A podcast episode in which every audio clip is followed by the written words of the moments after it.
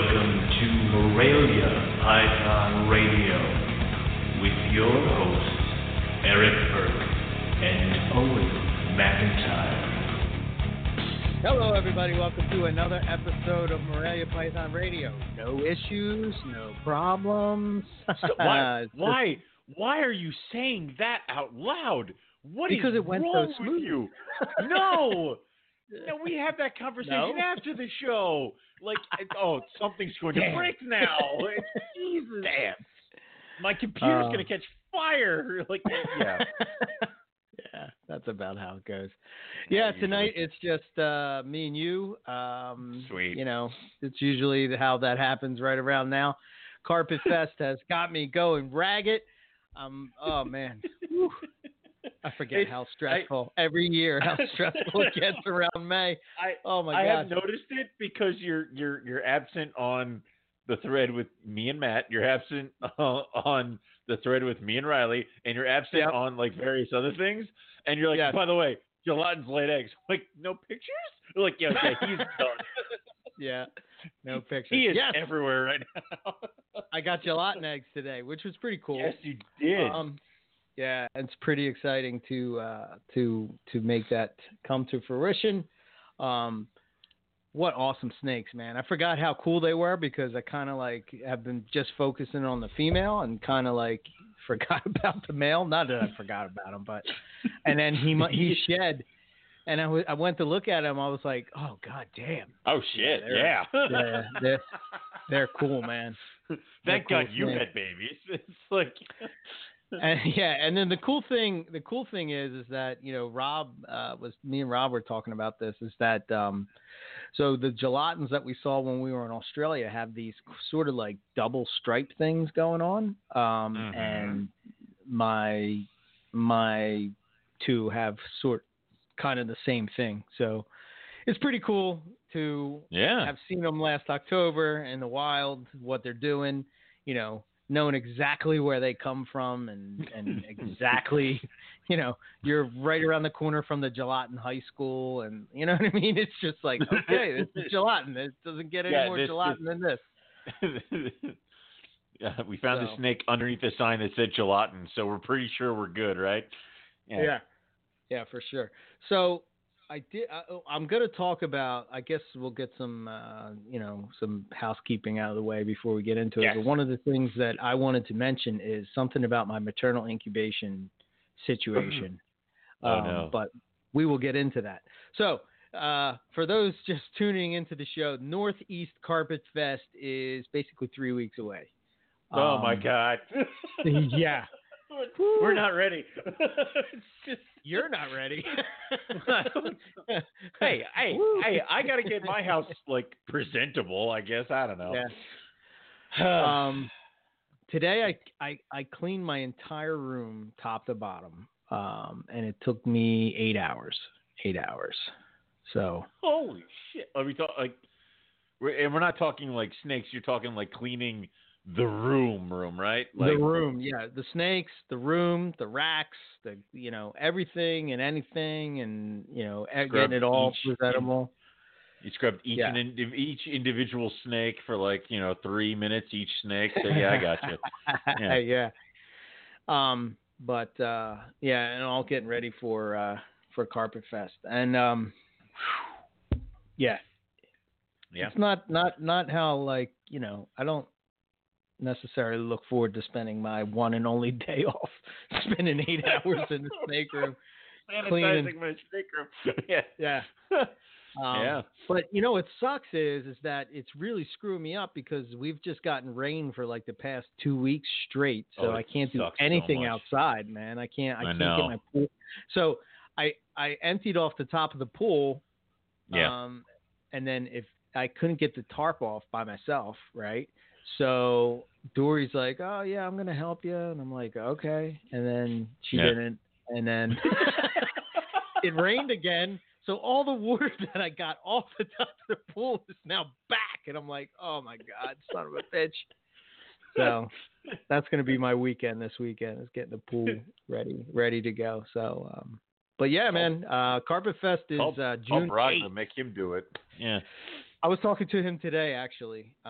Good. Kind of went silent over the past, 4 or 5 days. Just been, doing a lot of shit. And, I had I think I had 20 PMs in Facebook. I've never seen a number that big. I was like, I guess they should answer these. Is it just for the gelatins, or is it just for the lightning, or is it for no. Carpet shit. Yeah, carpet fest, snakes, podcasts, people bullshitting, stuff like that. But it's kind of nuts. But so June 8th, it's in Warminster, PA. If you don't know what Carpet Fest is, maybe this is the first time you're tuning into the show. Weird. Welcome. And Carpet Fest is just basically a snake nerd barbecue is the easiest way to put it. And what sets this Carpet Fest apart from all the other Carpet Fests, not to mention the fact that it's the OG, so it's the original where it all started. Right. And that we actually have carpets at Carpet Fest. I know a lot of people... have, that doesn't mean you have to keep carpets. I'm not saying that at all.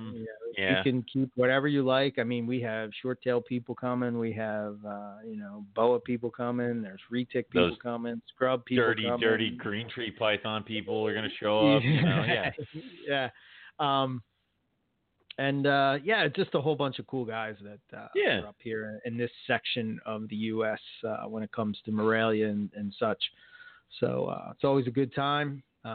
It will not disappoint. I can assure you that. There's always great food. Everybody sort of has their specialty dish. We're surrounded by hotels and, it's just an awesome time. So if you're on the fence about it, I would say that stop worrying about it and just get out there and just come and hang out, man. It's going to be awesome. I mean, think about it this way. I don't know if people know, Zach Baez, but he is right now in Indonesia and playing with snakes. Yeah. Playing with snakes and monkeys and all kinds of cool stuff. And, the cool thing is that he will be there and you will be able to chat with him one-on-one. So here's the other part that I would put in that's important about Carpet Fest is that this is sort of the idea that we had when we were doing this is a way to sort of get yourself out there and talk to people face to face and sort of, get together and, be able to strengthen, past friendships and forge new ones. And it's just an awesome time. So I would highly recommend that if you have the opportunity, don't go to Hamburg, fuck Hamburg, and come to Carpet Fest. And if it's even a question, then shame on you. You're putting me in a very awkward position because I'm going to get yelled at by the Hamburg people, Anyway, but, that is the views about Hamburg are solely the Eric Burke side of Morelia Python Radio, and Owen McIntyre has nothing to do with the this bias does not reflect all the people of Morelia Python Radio. But just for you, buddy, I will not go to the Hamburg. I won't do it. I'm gonna not because I did that last year and I was asleep by 8 o'clock. So just for you. I will not go to Hamburg. Yeah, never thought. It's not stupid move. Yeah, no. I bet you're going to see more cool reptiles in my reptile room than you would at Hamburg. The issue. See, that's true, but the issue is that I can't take the animals I see with me without you getting a little bit upset. So here's the other reason why you can't go to Hamburg because I'm still in limbo here with my bonus so we can get the Australia trip paid for, and you are not allowed to go to reptile shows. All right, fine. I'm sitting here waiting. I'm sitting here waiting. You need to move quickly before I see something that I'm like, ooh, no. We are one King Snake ad for blackface white lip away from disaster. You know this, right? It's a true story. Rob's like, I'm not worried about you. I'm worried about Owen. He says, we got to chop, man. Stop having conversations about me. Yeah, that's all good. So, yeah, that's Northeast Carpet Fest. And currently we have shirts on sale or for sale. And we got, what, 5 days? 5 days left. You only have 5 days, and then that's it. We're not extending it because we had to pick it.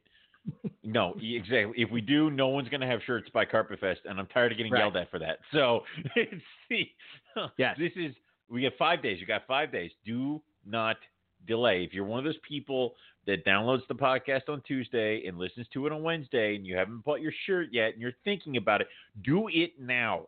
Right now. We'll pause. Right. So if it's Wednesday and you're listening to this, you now have 4 days. Yes. If you're listening to this on Thursday, you have 3 days. 3 days. Do you understand how the numbers work? So we're just going to pause right now real quick. Welcome back. We're glad you purchased your shirt. Thank you. Yeah. Thank you for supporting. That's all you had to do. So we've got that going, and then we're still looking for people to donate. We've kind of decided to shift it up this year. We're not going to do an auction per se.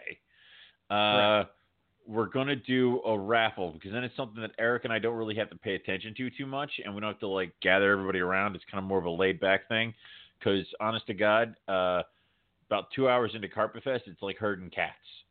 So, yeah. What we're going to do is there's going to be different items. It's almost like a silent auction, different items. It's going to be $1 a ticket. You take a ticket, you write your name on it, you throw it in the bin. Towards the end of the night, Eric and I will go through, we'll pick out the winners, and we'll notify you who won the item that you were bidding on. So, obviously, you got to get the tickets, so you got to go to see either me, Eric, and I'm going to volunteer Rob Stone for this. So those three people will have tickets. You can give them money, and they'll give you however many tickets you want to donate in. And it's, that's how we're going to do it this year. So there'll be a table with bins, and you chop your ticket in wherever you want. And we'll wrap those proceeds up with USARC. And I know we were talking about possibly next year changing it up but a little bit further and trying to find other kind of conservation-like places to donate to. So we'll see. This might be the last year we do it the way we've been doing it for the 8 years. So, we talked about it, and I think next year we're gonna change things up a little bit. We're gonna open up the because Owen and I can't do it by ourselves, and that's sort of the issue. It's just too much. It's just too much work. So. What we're hoping is next year, now that we have, 8 years Joe under our belt. And Joe and Melissa will be up here so they can get involved. We're going to try to do something that the people locally can get involved. And, I kind of like what they're doing with the I'm going to totally butcher their, what is it, OCIC? Just let me make sure that's what it is. The Indigo? OCIC. Indigo Conservation Fundraiser. Me and Owen were talking, and we're like, it's not that we're always trying to look for ways to, support people, and not that we're, I don't know how to say this without sounding bad, but not that we're not looking to support USARC, but we're also trying to get involved in some other things. Whoa. So the shirts, and we do shirts throughout the year. We do usually, and to be completely honest, USARC gets the donations from various other places, and we'll definitely try to do some funds and some drives and some T-shirts and some other stuff for USARC throughout the year. But we do want to have, spread the wealth around and maybe help a few of these smaller conservation efforts for reptiles, especially reptiles native to Pennsylvania. That would be that's definitely something we want to get involved in. But we'll see what's up. Plus, we have connections with a lot of these conservation places that we've yet to tap just because we're like, no, it's cool. We just don't do anything. So we should start looking at that. So, it's one of the things that we're going to change up a little bit. I think the thinking for me is, originally, I'm for this as well, is like some kind of whatever, not only in the U.S., but, perhaps in Australia, that there's some kind of, I'm sure there's some kind of Australia conservation, something that we could, you know, help with as well. But, you know, just go in there. I want to continue to keep going there and make sure that we do our part to try to help take care of it. Yeah. Right. Yeah.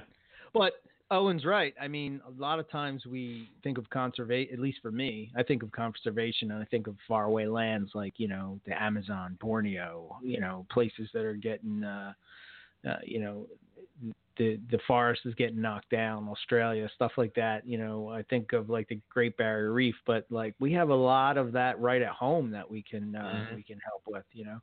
I think of things just like the rattlesnake roundup. What about research for the rattlesnakes that have that fungal disease or whatever that seems to be in the wild population of in the U.S.?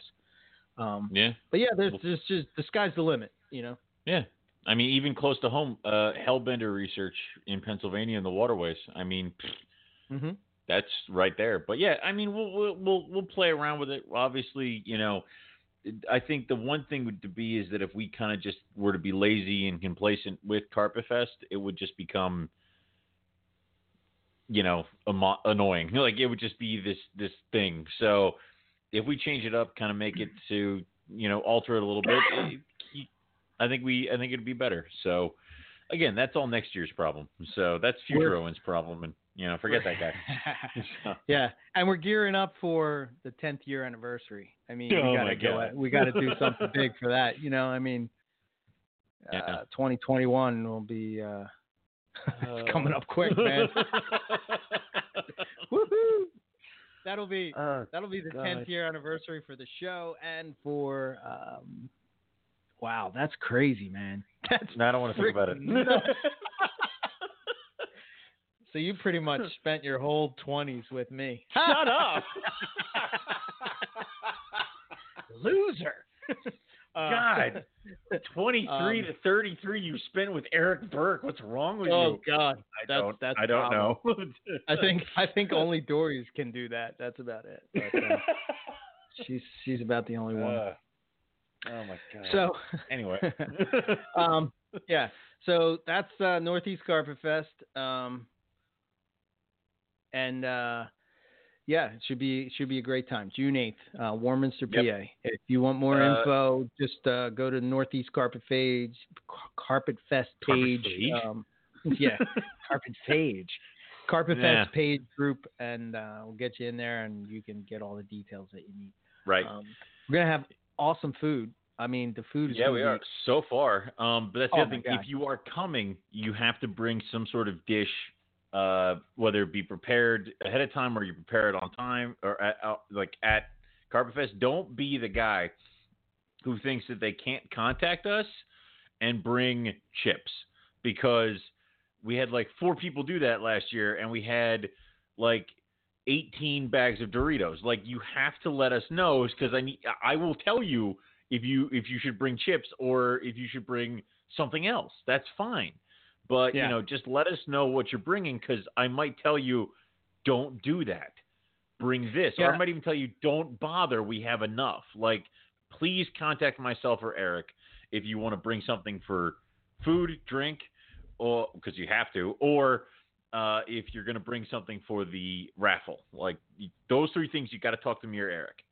So yeah, for sure. So, okay. Northeast Carpet Fest. That's also, there's that other rule that I'm pretty sure everybody breaks, but we're going to say it anyway. Do not bring live animals to Carpet Fest. Yeah. There was a few exceptions that I let go with that, but I don't want no offense to people out there, but you know, we don't want your dirty snakes at Eric's house, okay? No, you know, with everything that's going on, and you know, just mites and all that kind of shit. No. Now, so there was a couple people that they said that they were picking up a snake. I don't care. You keep it in the. You keep it, you know, that's fine if it's in a box or in a cup or whatever, but there's no bringing of snakes. And, you know, I got to be somewhat sensitive to my neighbors as well. You know, I got an open backyard. I don't want like everybody running around with snakes and True. You know what I'm saying? I mean, I have the thing where it's like, people ask me, they're like, do you think Eric would be cool if I brought snakes? I'm like, you know, you should contact Eric. Like, not me, the guy whose house it is. If it were my house, yeah, I'd say sure, but it's not. So, right. You know, if you have something like that where, you know, you're coming down from New Hampshire and a guy who sold you a snake is coming up from North Carolina, you know, I would talk to Eric and then see what happens. But yeah, don't just assume. If you're going to keep it in the box, like I said, if you're going to put it in a box, in a shipping box, whatever, because we there was some of that, but don't show up with your clutch that you just produced this year to say, hey, look at what I got, you know, for $200, you can walk up, I will beat you. It's just one of those things. I mean, you know, it's cool because that sometimes that exchange, that like box exchange thing can lead to cool things too. Because I mean, sure, I had Buddy bring the rhino rats up, and you know, that's when Mike Curtin got to check them out, and then he was like obsessed with them. So that can be cool too. And of course, you know, Dave Means brought us scrubs and stuff like that. But you know, again, we made the exception for that because not everybody ever gets to see an adult scrub python, and that's not something that I had. And David asked, and I was like, you know what, that'll be pretty cool. None of those snakes were in my snake room, but you know, the other thing is like, you know, if you're going and you're handling those snakes and then you're coming in my snake room and then you want to handle, you know what I mean? It can get really dicey. So I really have to be somebody. You have to be somebody that I can't just have strangers showing up at my house that I don't know. Just, you know what I mean? Bringing snakes to sell. I hope that didn't sound rude. I'm not trying to be rude. My collection is very important to me. It's your house. You're not. Please don't set up a table show like in your backyard. I didn't think I was going to ask. Right. Do you think? You know? Yeah, I'm not setting up a rogue reptile table in your backyard. Like, you know, come on. If you want to do that, go to Hamburg, and then make sure you're preventing yourself before coming back. God. So shirts, right. Northeast Carpet Fest, more info, contact Ellen or myself. And there we go. That should do it. So I have the lightning line. So I'll talk about my one thing here. So I got the lightning line jungles, right? And I was having her do maternal incubation, right? So I kind of let her do her thing, not paying attention. And two things happened. One, I said, man, this is really going to be cutting it close with the Carpet Fest, and I'm going to have a lot of people in my room.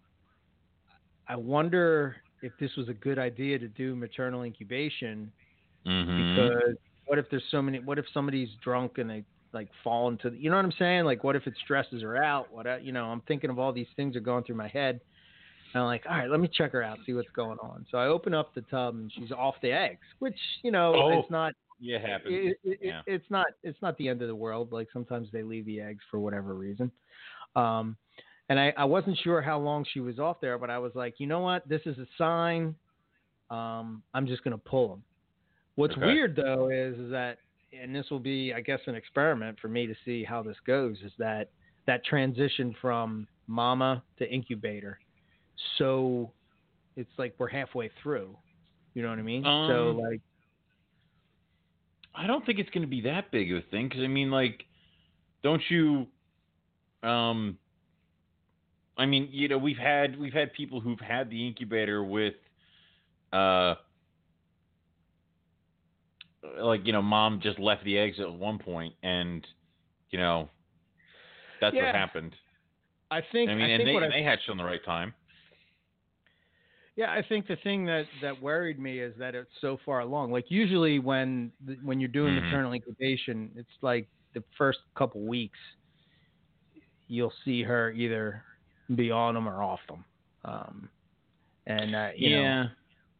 But, you know, having a mom get pulled off the eggs because either she wasn't doing well or she was sick, or, you know, she just decided that she had enough of them, or you know, something like that. It's not uncommon. So I think you're still going to get them hatching on time.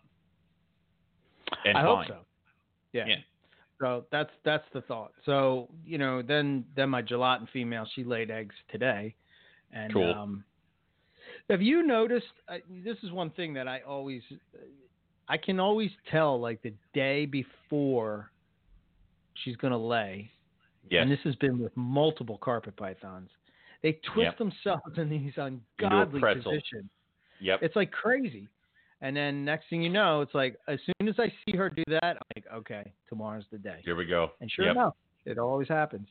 I've had it where I'm like, I check in the morning and I'm like, they're all twisted up. I'm like, tomorrow. And then I come home and they're on eggs. I'm like, nope, never mind, today. So it was like, you know, it was tonight. So it's, if they really start twisting themselves, I think I find it harder to identify on adult animals or like big animals, because they're so long that they could be all twisted, but then their top coils might be normal.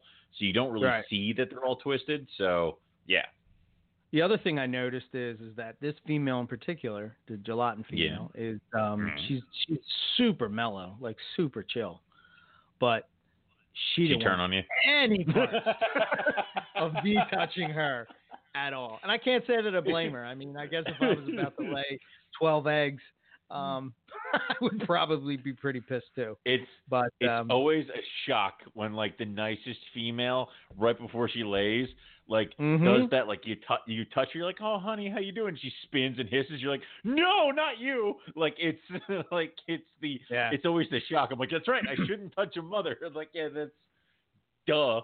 But you know, it's always the gentle ones that you don't think about, and then those are the ones that are just gonna totally shock you, you know? Rip into you and just, exactly. Like, I wasn't expecting it. Now I'm bleeding. You're like, no, that's so. That's cool. Yeah, she literally went after me. Like, she was like, go ahead, try again, touch me again, you know? And are you MIing with the gelatins? No, well, the reason I'm not is because of Carpet Fest. You know, wait. So not only do you outscore me with eggs, but now you're not MIing this year? What hellish world have we slipped into? Like, you have more eggs than I do and are doing all the artificial incubating. I just thought, just because of the whole situation with Carpet Fest, it was probably best that I didn't take the chance. I would agree. You know, I mean, I don't know if it would matter or it would not, but why cause the snake extra stress with like 20 plus people floating around in my room at any given time? And, you know, then it gets hotter in there because you know, just all the people in there, and it just, you know, I don't know. Yeah. I can see that. Plus also, people might want to see the problem with your collection is you're like, oh man, let's check out this red coastal. You open drawer, nope, wrong drawer. Like you constantly are like, nope, that not. Oh wait, it's like, so like, how many times did you accidentally open the gelatin female's drawer just because it's there or you want to see a snake in that rack? How many times have I made that mistake? Or would you make that mistake in Carpet Fest? Like, say you're trying to show off something that's in the rack with the gelatin. I imagine you'd be like, nope, like. Exactly. Exactly. I've done that a lot. Yeah. So no, I try to have a reason. I have a reason or you know, some kind of like rhythm to like where snakes are in my room, but there is none. There's like, it's not like I have like, you know, all my Walmas here, my Antaresia here, my, you know. Really? Why not? Like, I figured that would be right up your alley with like the anal retentive book scribbling and such scroll work. Like, I mean, I know you would think so, but no. Like, dude, I'm even that way. I want to have the Womas, like male Woma, and then below him female Woma. Like, that's it. That's all I want. You know, right now it hurts me because he's over in Iraq away from her, and it doesn't make any sense. Yeah, so. I think Rob yelled at me for that too. He's just kind of like. Right. Yeah. What the hell, man? Sorry. I just get a snake. It goes in the spot. Into the box. Yeah. It's like, all right, well, yep. So, but yeah, so that's my season, and that's it. I got two clutches. Woohoo! Score. I am holding out.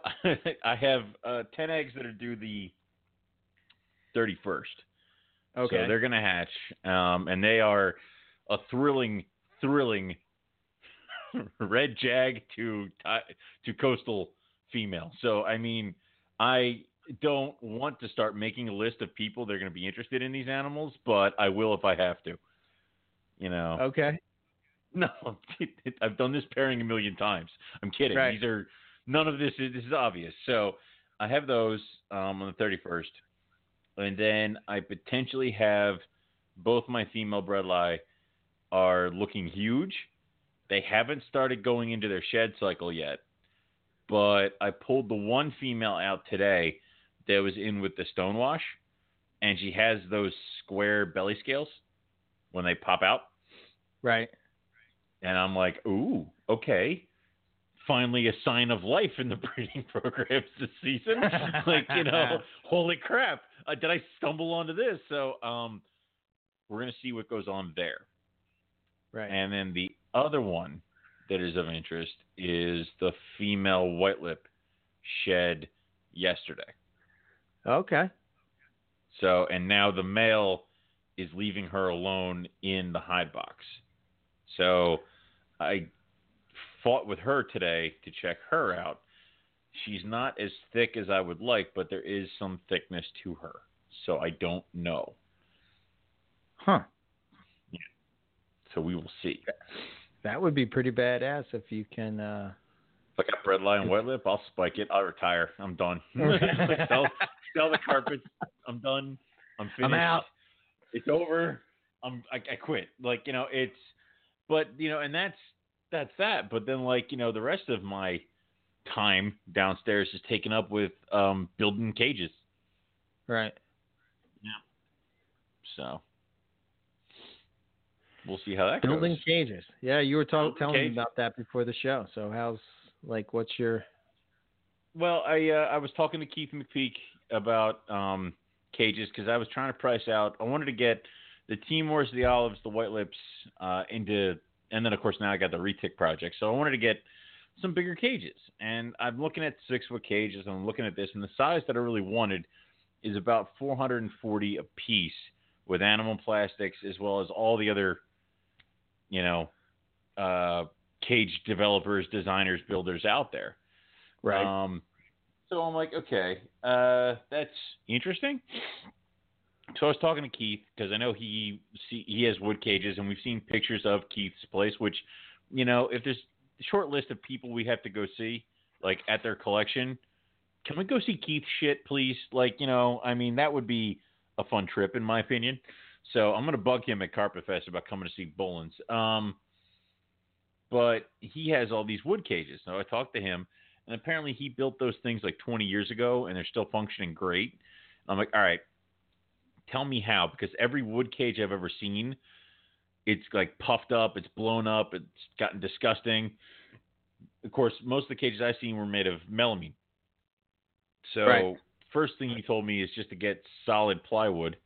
And he told me what kind of sealant to use that's safe and how to go about building it. And he sent me all the measurements. He did all the official work because he typed into one of his computers at his job and just spit out what I needed. And you know, I went to Home Depot, where if you buy the boards at Home Depot, they'll cut it to your specs there for you for, I think, like 25 cents a cut on their big giant inverted table saw. So they cut it all down for me. So then I've just been home assembling stuff. And nice. For the price of, I think we said for the price of 3 cages, if I had gone for one of the other plastic company guys, I'm getting 10 cages. So I'm going to have 10 6-foot cages made of wood. The only issue is that now I have broken a rule that I had set for myself in my house, and that was no snakes out of the snake room. They have now bled out of the snake room and are taking over the bar area. So, I knew it was only a matter of time. It's only an ass. It was. It's Mother's Day, and my I'm at my mom's and I'm telling her how it's going. She's like, but what are you going to do now if somebody wants to go downstairs and get a drink at the bar? I'm like, now it's a themed bar. It's a snake-themed bar, and I don't know why you're shocked that it's a snake-themed bar. Yeah, get out of here. But right. I also kind of like it because it's like the wood cages are going to look nice and stuff, so that's something cool to have kind of out on display too. So, but yeah, also my entire downstairs smells like a forest. So it's very nice right now. So that's quite not bad. Yeah. Hopefully I'll have them done and set up right before Carpet Fest because I kind of want like people to see them. But I might not. I might have them framed out, but I won't have them like sealed or have the glass in yet. So it might be a little bit longer after Carpet Fest before I can get them finally up and running, but hopefully most of the work will be done by Carpet Fest. Nice. Yeah. Wow. That's another clutch. I was looking at, as I'm flipping through some of my notes or whatever, I saw that, quite a few people are getting slugs this year from, some stuff. Huh? Yeah. There's been a lot of people I've heard who have had a pretty tough season, especially here in the Northeast. Right. I refuse to use it as an excuse because I'm hard on myself, but especially a lot of people I've talked to about, everything other than IJ. It seems like everything else has been kind of able to rebound or hasn't been breeding, but IJs just seem to be the ones that are getting clutches in the Northeast. I don't know if it's just because they don't need to go down as far as some of the other ones, or I don't know. And you who have tons of IJs are getting jungles. So again, I don't know what to think of anything anymore. So the Twilight Zone, man. I tell you. It is. It's nothing makes goddamn sense. But it's just weird. But again, it's like, look at it this way. We can sit here and say it didn't get cold enough, but if I get viable bread lie, it got cold enough. Like it got way cold enough for coastals and everything else to breed because the bread lie are breeding. So again, I think it just didn't get cold enough in my room and I didn't notice. And that's what kind of shot me to pieces this year. So, right. Hey man, each time, this happens. It's, I chalk it up every season as a learning experience. Oh, yeah. And, next year I'm going to be on point, and I'm going to have all the big snakes outside of the room where they can get a little bit colder. I'm calling the shot now. I'm going to at least get one clutch of olives. You think so? So what do you think? Yep. Yeah, let's talk about that a little bit because. Okay, why do you fail, Owen? I don't know. No. Like what's like so breeding olive pythons? What do you think is the secret sauce? Like I think I think I have not been as mean to the olives as I should have been in winter because I was watching. Video that the K Brothers, right? Yep. Yeah. Mm-hmm. Yeah, K Brothers, and they have tons of olive pythons, and they're going through the whole thing of how they do olive pythons and how they go it down. And he said that they drop them down to, I think he said the teens in Celsius. Either way, I forget exactly what he said, but the conversion was he drops them down to 52 degrees Fahrenheit. Okay. And I have never heard of dropping them down that far from the people who I've talked to. They might, but I never have. I've never taken my olives that far down. I've taken them to 65 with the carpets, maybe a little bit lower, but I've never taken them to 52. Huh. So you think they would – well, I guess – I don't know. When we see one in the wild, we'll have to see what the temperatures are like. But I'm just yelling temp gun it as it like bites me and wraps me. Temp gun it, temp gun it, temp gun it. Yeah. Hey, so you're thinking it's more of a temperature thing? Well, think about it this way. If you don't drop a bread lie down far enough, what does it do? Nothing. It just stares at the male. Like nothing happens. you might get lucky and you might get one clutch every so often from a bread lie. Right. But you don't get consistent bread lie clutches unless you drop that female down below the temperature she needs to get at. So what if olives, we just haven't been dropping them down far enough? Yeah, I guess. Well, so what is Nick? I don't know. That's the thing is, I'm just talking about from my perspective. I don't know. Like, you know, I haven't asked these guys. And like I said, Nick and Eric, they might drop them down that low. Like, and I'm pretty sure with the success that those two have, that they have. I just never have, and I was never told, you know, I don't know. It just always seemed surprising to me to hear that. Because when people tell you about a python that needs to get below 60 degrees, normally that's all they talk about. Like, all you hear about breadlie, inlands, diamonds is they have to go this temp. They have to drop below this temp for breeding, that temp for breeding. Olives is it has never been part of that conversation. What you hear about with olives is you need an extra male. Well, that's what I was going to say that as well. What about as far as weight? Is there anything that coincides with them with weight? I think I would probably say that a fat olive is going to be just like a fat carpet. It's not going to do anything. Mm-hmm. And I have one male that I would wish to God would lose weight. And then I have one male that is just, he's like scrub body. He's got like a head and then he's like thin as a whip. Like he's not fat and he's also not like emaciated, but his body is just thinner and longer. So I kind of think he's going to be my best bet because he's built different, or like he looks, you know, more along the lines of, I think, a good body on an olive should be. The other guy's fat. I'll admit this. So It's like one ate guinea pigs. One has been on nothing but large rats its entire life. So the one that ate the guinea pigs definitely got a couple chunks thrown on him, and now he's got to get back to thinner, which is hard to do in an olive python because, you know. Yeah, they just grow, man. They do. So you don't even have to feed them, and they grow. Wait a minute. Listen, dude, I don't feed them. Like and plus that's the thing is like I can thaw pinkies, and they'll smell it, and now they're on, and I can't touch their cages because they'll come at you.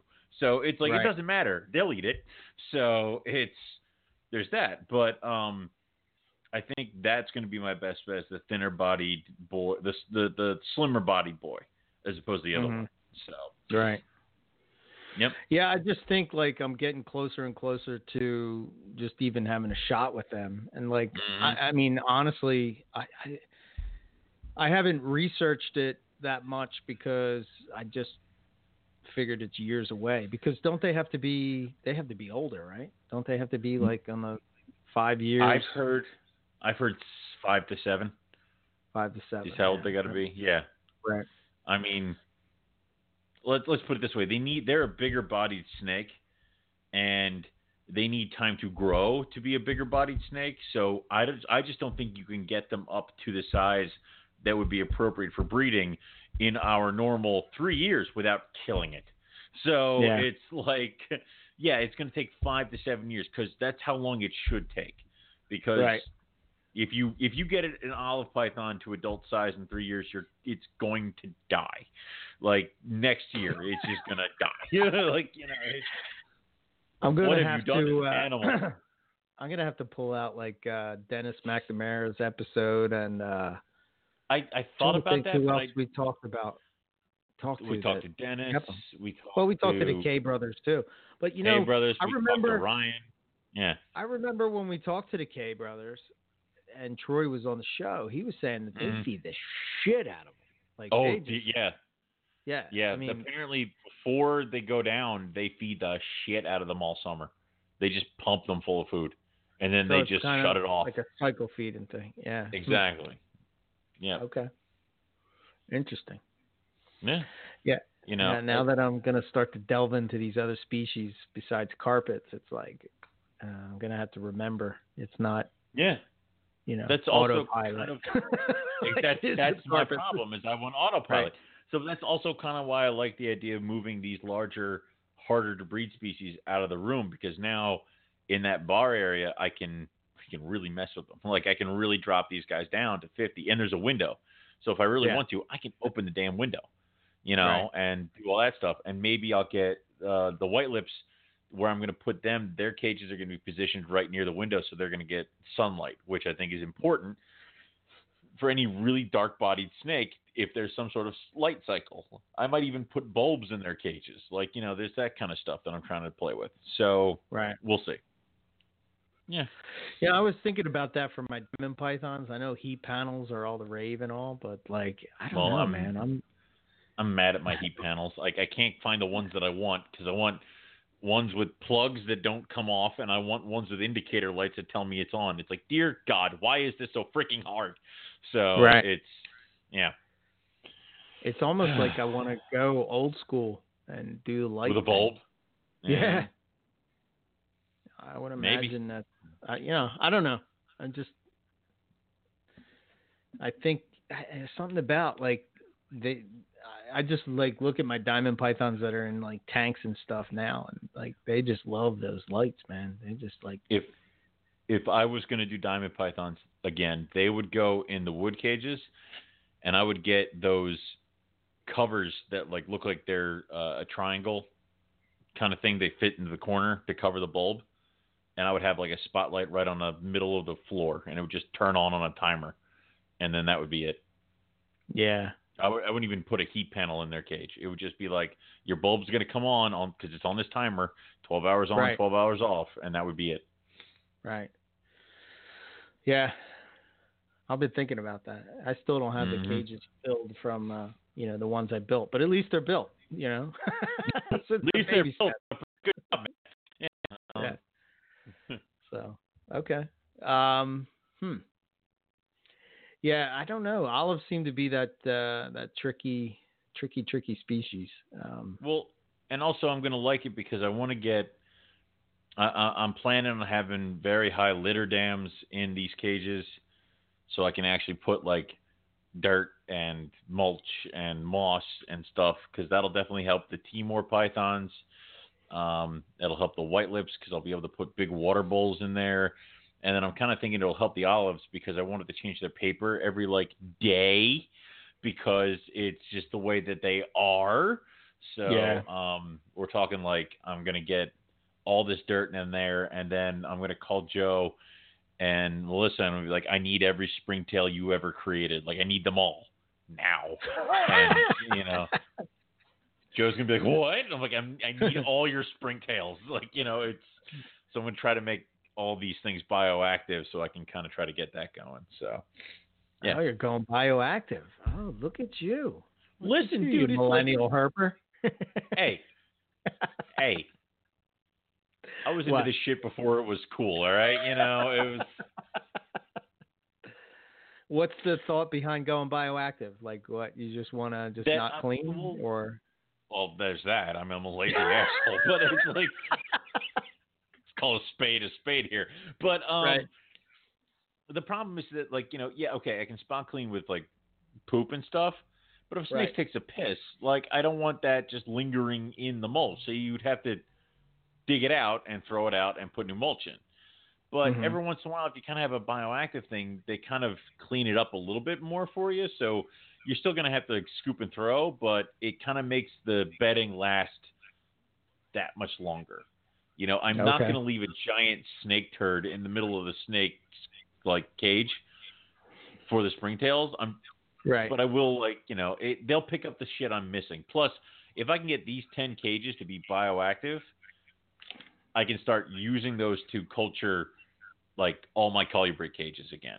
So it's like, okay, scoop out of this cage, throw it in there. And now you know, they're going to clean up all the corn snake stuff and all this stuff and all that stuff. That's what I want.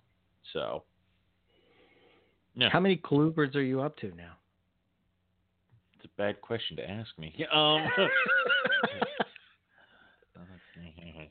have to count. Hang on. Well, let me make it. How many species of colubrids? How about that? Is that it's like, all right. Well, all right. Hold on. There's rhinos. There's pines. There's Chinese king rats. There's all three of the Madagascar. There's corn snakes, king snakes, Kribo. I might be missing something. You have Kribos? Oh. Shit. I wasn't supposed to say that.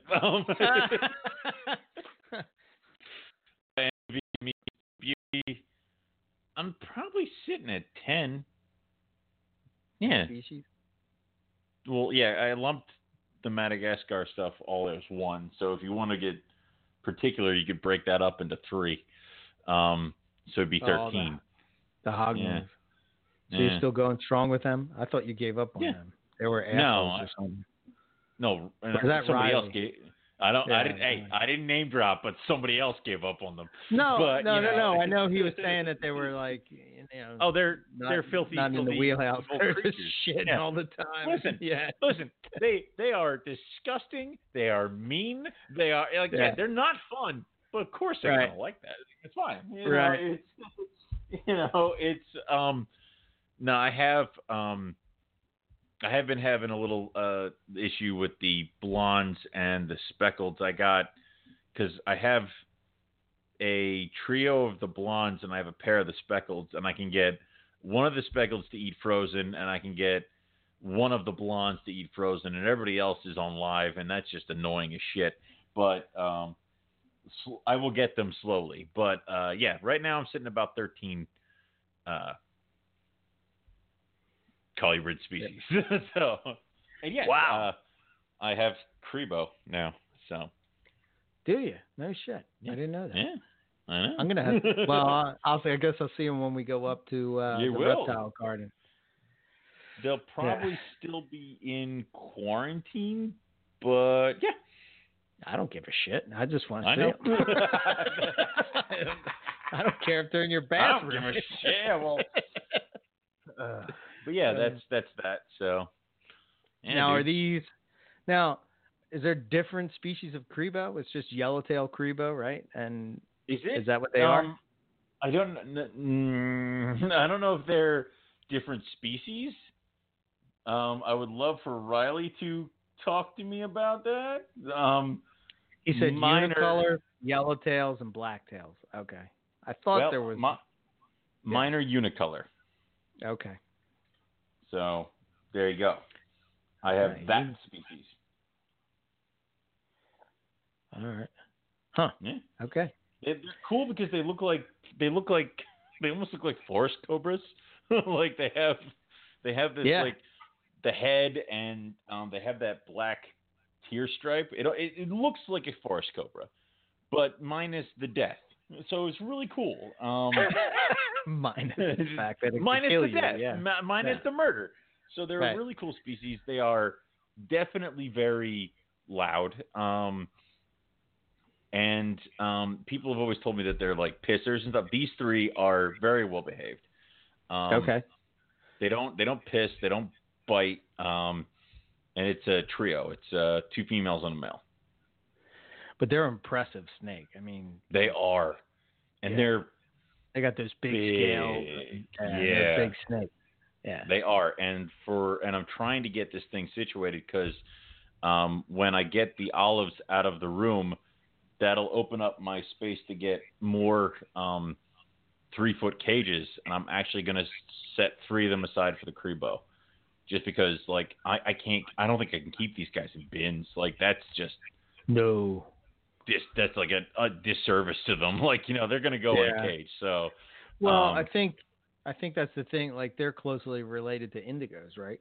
And indigos are shown to have like this crazy range that they go over. So it's like, you know, I don't know. Keeping them in a box sometimes. It's like, well, it's like, and that's the thing is, it's weird because with kicking out all the species that I'm going to kick out of the room, all of a sudden now I'm going to have like 8 4-foot cages open. And all those 4-foot cages, I have animals that are going to move into them, which opens up like 8 3-foot cages. So it's like, holy crap. Like I'm going to like, there's going to be a massive cage shift, like upward for tons of animals. It's like everyone's getting a new cage. So, yeah. Wow. But and then cool. Also, like I said, I'll have room to have a whole new stack of 3-foot cages. Like I'll have another 5 3-foot cages. So it is imperative that you get your bonus and we book Australia, because if this goes wrong, I'm going to be sitting there going, I could get 3-foot cages and still have Australia, right? No. I'm almost tempted for you to send me your money for Australia so I have it. Not give it to you when we're ready. Rob's right. Going to call me and be like, give me the money. Just send me the money. I listen unless I show. You can't be trusted. Like, you know. Yeah. All my fears have come true. So here's something for you. You got since we're talking money, you got about $25K. Yeah, you want a piebald Burmese python? Yeah, how about that? I didn't think snakes sold for that much anymore. Well, you know, I'm sitting here and that looked $25K for a male piebald Burm. Whew. That is ridiculous, but I'm not a Burmese python breeder. You know, if I had cages and cages and cages full of Burms, you know, all the different genetic stuff, all this, that, and the other thing. Because I mean, I've seen Burms still sell for $1,500 at like Hamburg, like yearling Burmese pythons, like albino green labyrinth, het leucistic, or whatever the hell. Like I've seen that. You know, and okay, and Burmese python are still the most popular snake in the snake trade, in my opinion. Especially since they got after everything they got killed with Lasiac stuff, they are still the most popular snake because of they're docile, they get their size. You don't necessarily have to get them as huge as like a retic.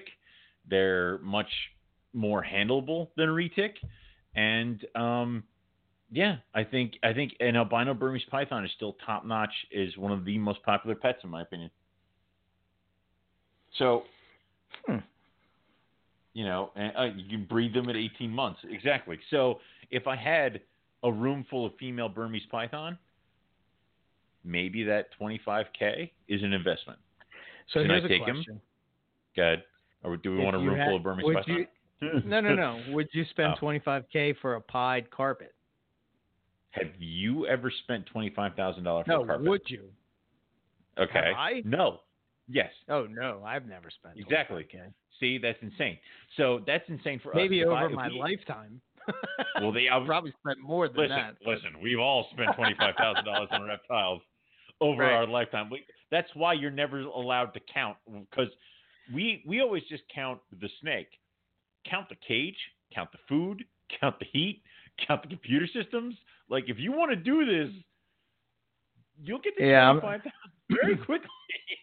Yeah. So. Yeah, I'm not even talking to. So you think that that's interesting, because I'm backtracking for a second, because Burms are more popular than balls. I think Burms are the most popular, but I think that ball pythons are definitely the ones that are like.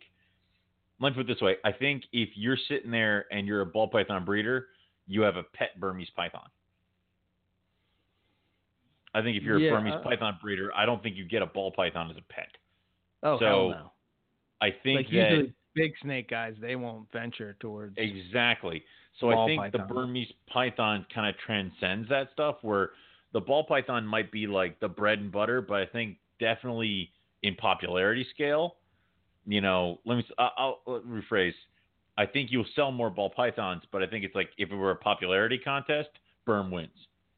So, and I also like I said, I think that you'll see more Burmese pythons out there as pets for people that have just like 2 or 3 or 4 of them, or you know, people who want to get a cool breeding project but don't feel like they can handle retics. Like, yeah, I think Burm takes ball. Especially after all that Lasiac stuff is done. And, you know, do I think that anybody can afford a $25,000 piebald Burm? Whatever. But if I'm somebody like, say I'm somebody with a facility like Nerd, you know, and I can have a bunch of Burmese pythons of different morphs there or something like that, or I'm Prehistoric Pet and I just have a couple of berms kicking around. Maybe that's not that far off to invest in a $25,000 project, you know? Yeah. I mean, I love, don't get me wrong. I love Burmese pythons. I love me some berms. It's like, yeah. They've always been a favorite of mine, but I know I couldn't do, well, yeah. Maybe I don't even think a carpet I would do it, because I remember when albinos came out. That's the price tag that was even just the heads. We're not even talking the visuals, right? I mean, I'm not wrong in remembering it that way, right? You are not. You are not. Let's think about it this way, dude. Like, people would have to take out bank loans to get a pair of jacks at one point. Yeah, and that's the way it is. Crazy. But I know. I can't give them away now. But it's like, that's the way it is. Now, it's $25,000 this year. Come back to me next year. Let me know what the price is. Well, I think that's what I would be worried about, especially with this, the climate of, morphs like that. You know, you spend this crazy amount of money, and then, the next time, and by the time you get it to breed, I wouldn't even be upset if it was half the price. You know what I mean? Like, half the price, I get that. I understand that. You know, but, and the idea that you're going to get. How many eggs can a Burmese python lay? Oh, God. I don't know. 50? So, yeah, 60? So now you, exactly. So now you take that one boy, piebald, and you breed it to however many you have, and it lays about, and say he has a good year and he gets 3 females, 60 eggs each, all het pied. Cool. You're not the only guy doing it. So, Bob Clark's letting this one go. How many is he keeping? And then didn't he do the project with somebody? And that guy's keeping them. So it's like, mark my words, 5 years from now, we'll see piebald Burmese pythons at a local show.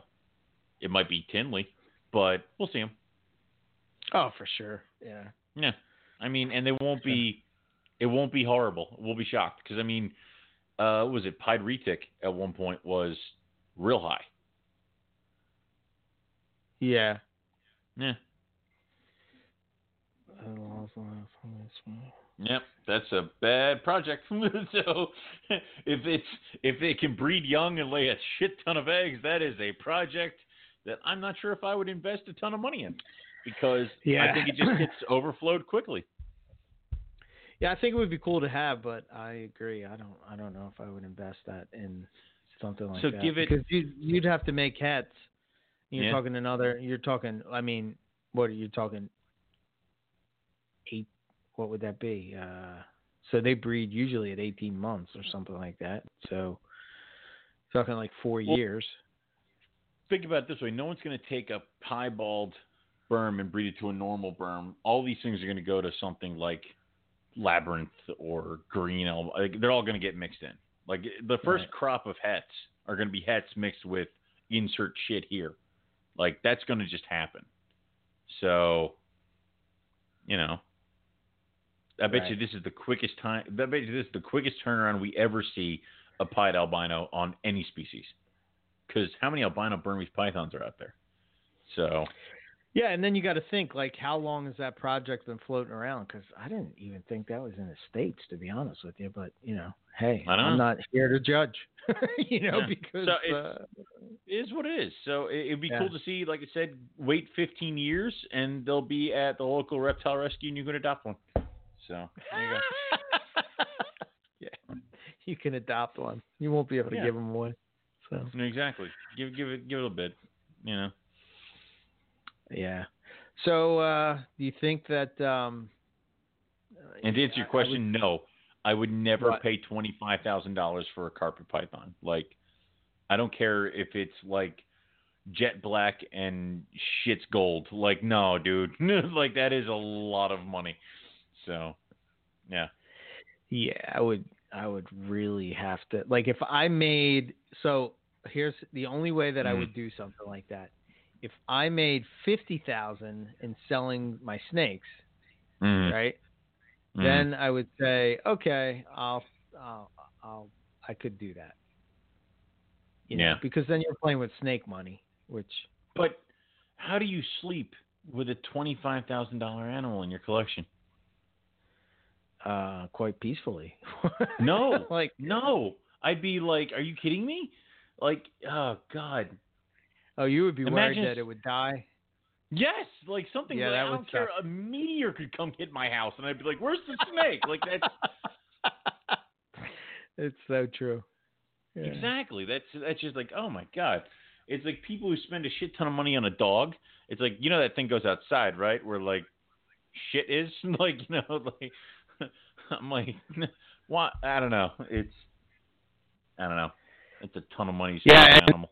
And if you become super crazy about it, you know, then sometimes you could possibly go the opposite way where you're being too, you're caring for it too much, if you will. You know what I mean? Right. I mean, but then there's the kindness.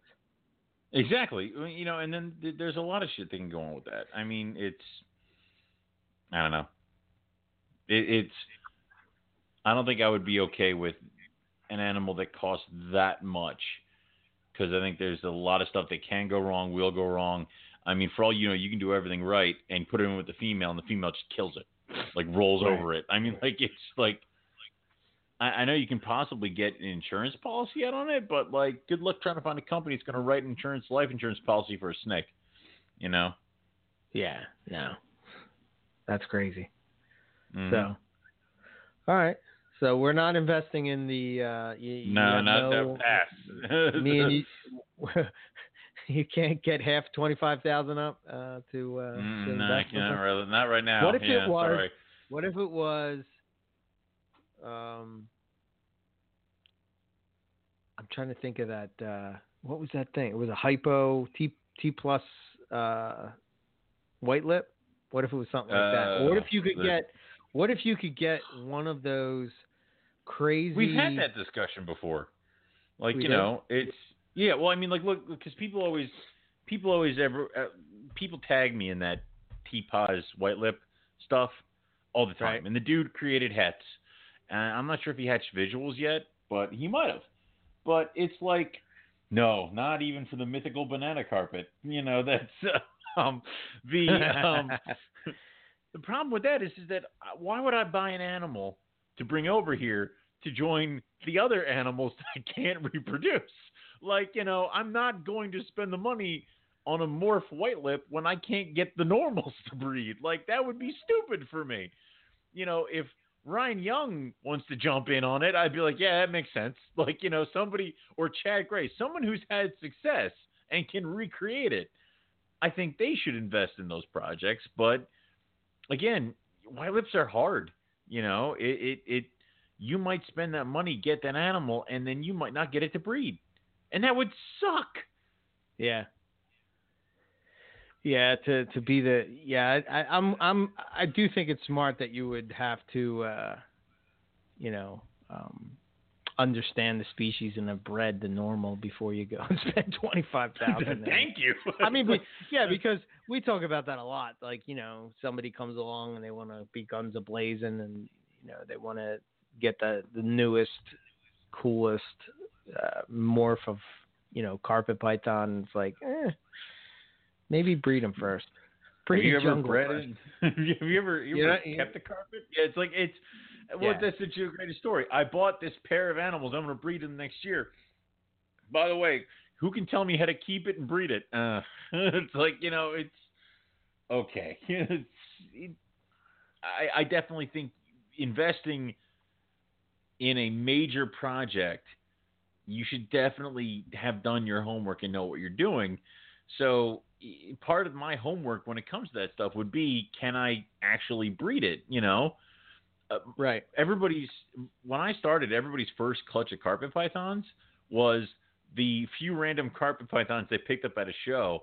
And then they're like, all right, well, time to get serious. And that's when they started buying morphs and lines and this, that, and the other thing. So like my first carpet python breeding project was a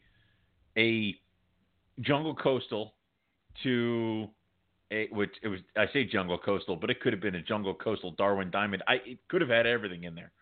Right. Bred to a Ted Thompson coastal. That was my first breeding pair. And the babies were hideous. They were like brown, and I'm like, hooray! It's like that was success for me. So it's like, and then after that, I started buying the Jags, started buying the high cons, started doing this, that, and the other thing. So it's like, keep it first and then start investing in the projects. But then breeding can be hard. I mean, you know, that's just the way it is. Yeah, I kind of like the idea of growing into business rather than going into business. You know, I think that's a good way to look at it. Like, you know, breed this, sell the babies, invest that money back into something else, to a different project, you know, and then do the repeat, you know, do the cycle, you know. Yeah. So how did I sell those? I wholesaled that entire clutch to somebody in Florida, and he wanted a group shot. So I took them out of their individual tubs and I put them all in a bin, and I went to take a picture, and they all started biting and wrapping each other. So I'm trying to take a picture of 15 babies at one time as they're biting and wrapping each other, as other ones are jumping out of the box and running for freedom. And I'm trying to put them all back. It was a horrible situation. It was very bad. I think I ended up just calling the guy and being like, dude, I can't do it. You're going to take a picture of them when you get them. So, and that was it. I'm like, you want them all? Cool. You can take your own group shot. And I sent the whole clutch down to him, and that was it. So, yeah. That's what I'm going to start doing with you. Here you go. There you go. That's what Here's a box of carpets. What are these things? Don't know. Don't care. Figure it out. So it's like, these are head albino something. These are whatever. No, you'll know what they are, but still, you'll be in a box.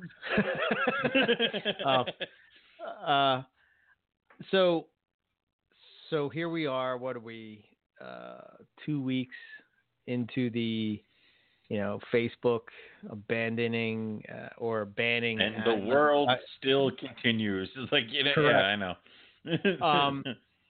But do you think more people will go to websites now? I mean, me and you have websites, so it's not like, you know, I don't think it's anything new. But here's a question: do you sell animals off your website? Yes and no. I've had people contact me through my website. I've had people contact me on my Facebook page because they couldn't figure out my website. I've had but I've definitely had people go through the website because I've also have the King Snake account and the Fauna account and stuff like that. I haven't been posting because I had such a crappy year. I have 15 babies left. I'm not trying to world away. Like, see what I can do, and then maybe have enough to do some shows and stuff like that, because I much prefer to sell a snake at a show or a face-to-face, because then it's, here's your baby, give me cash, okay, bye. No shipping, and then no shipping, no nothing. Also, I like having it that if, holy crap, I need to fill up the freezer, you know what I should do is take you 5 babies and just sell you off, and then that fills the freezer. Like, I like having that, too. Maybe after I get, you know, like you said, if I get a fabled box from EB Morelia, and I have like a ton of babies or enough to be like, you know what, I can redo the website, kind of take some new pictures of shit. That's the other thing is right now my photograph equipment is behind like the bar, and the bar is like turned into a wood mill. So it's like, pictures are going to get done later. So there's all that stuff. So plus I was also kind of seeing how a lot of the possible het exanic stuff progressed. So it's just a weird thing when it comes to those guys. I don't know how to sell that stuff. I swear to God, man, I'm sitting on a clutch of, you know, I guess het exanic IJs, but it's like, are they pos het or full het? They're full. Well, they're full het, but like 100% or possible. No. They're 100%, but it's like I don't even know, man. It's I don't know how to explain it. It's like people are always contacting me, right? And they're like, yeah, they want to know, do I have any IJs for sale? And I'm like, well, yes. But they don't want morphs, and I'm like, okay, well, it's not a morph. It's normal, but it's het. But you know, at the same time, like I don't. I guess I don't know. And, I had somebody buy a het granite from me, because they wanted it as a pet, and they absolutely loved all the black on her and her disposition. They didn't care that she was het granite. They didn't care that her price was, you know, equivalent to a het granite. They still bought her. They just liked her. They just liked Snake. Her. So if people want something as a pet and it's a het exanic, just say, yeah, here are my IJs. They're all het exanic, but that's the price. But they're wild type. This is what they're going to look at. I think they want I think they're asking you non-morph stuff because they want the good shit you're hiding out back. You know. Well, you know, Eric doesn't part with that stuff. Owen knows. Yeah. Well, no, I mean, I really only have the Tiger IJ clutch, and that, right. That, you know, those I'm just seeing how they go, and you know, eventually I probably will put them up for sale. Are you ever concerned that like Steve Katz is going to start making like dummy accounts to try to like talk to you about buying shit? Yeah. Like he's going to be like, no, I just want it as a pet. Yes, a pet. It's like, right. Steve Katz again. It's like, yeah, you've caught me, you know? Yeah. You know, when I was going through the room today and like really spending time and, you know, like really cleaning and ripping everything apart and putting it back together, it sort of like made me think about 2019 or 2020. You know, that year, I know it sounds, I think it must sound like I say this every year, but like really those babies, I mean, those IJs that I've had forever are really going to be up to breeding size next year. And like, I don't know what to expect. I mean, you know, I'm thinking, I'm trying to think in my head, like there's so many parents, like I could possibly do, I don't know, 20 pairings of IJs, but I don't want to.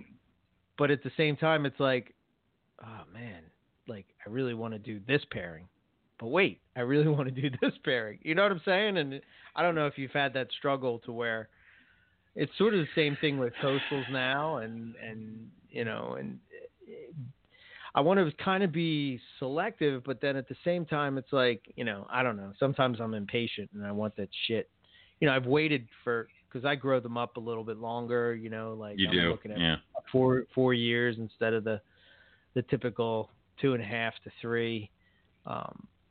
So I just think that the female just does better than, I would agree. I think that if I've had females go at 3, and I've had them go at 4, and I think you get a better clutch result at 4, you get a better yield at 4, she recovers faster at 4. I think it's much better to do 4.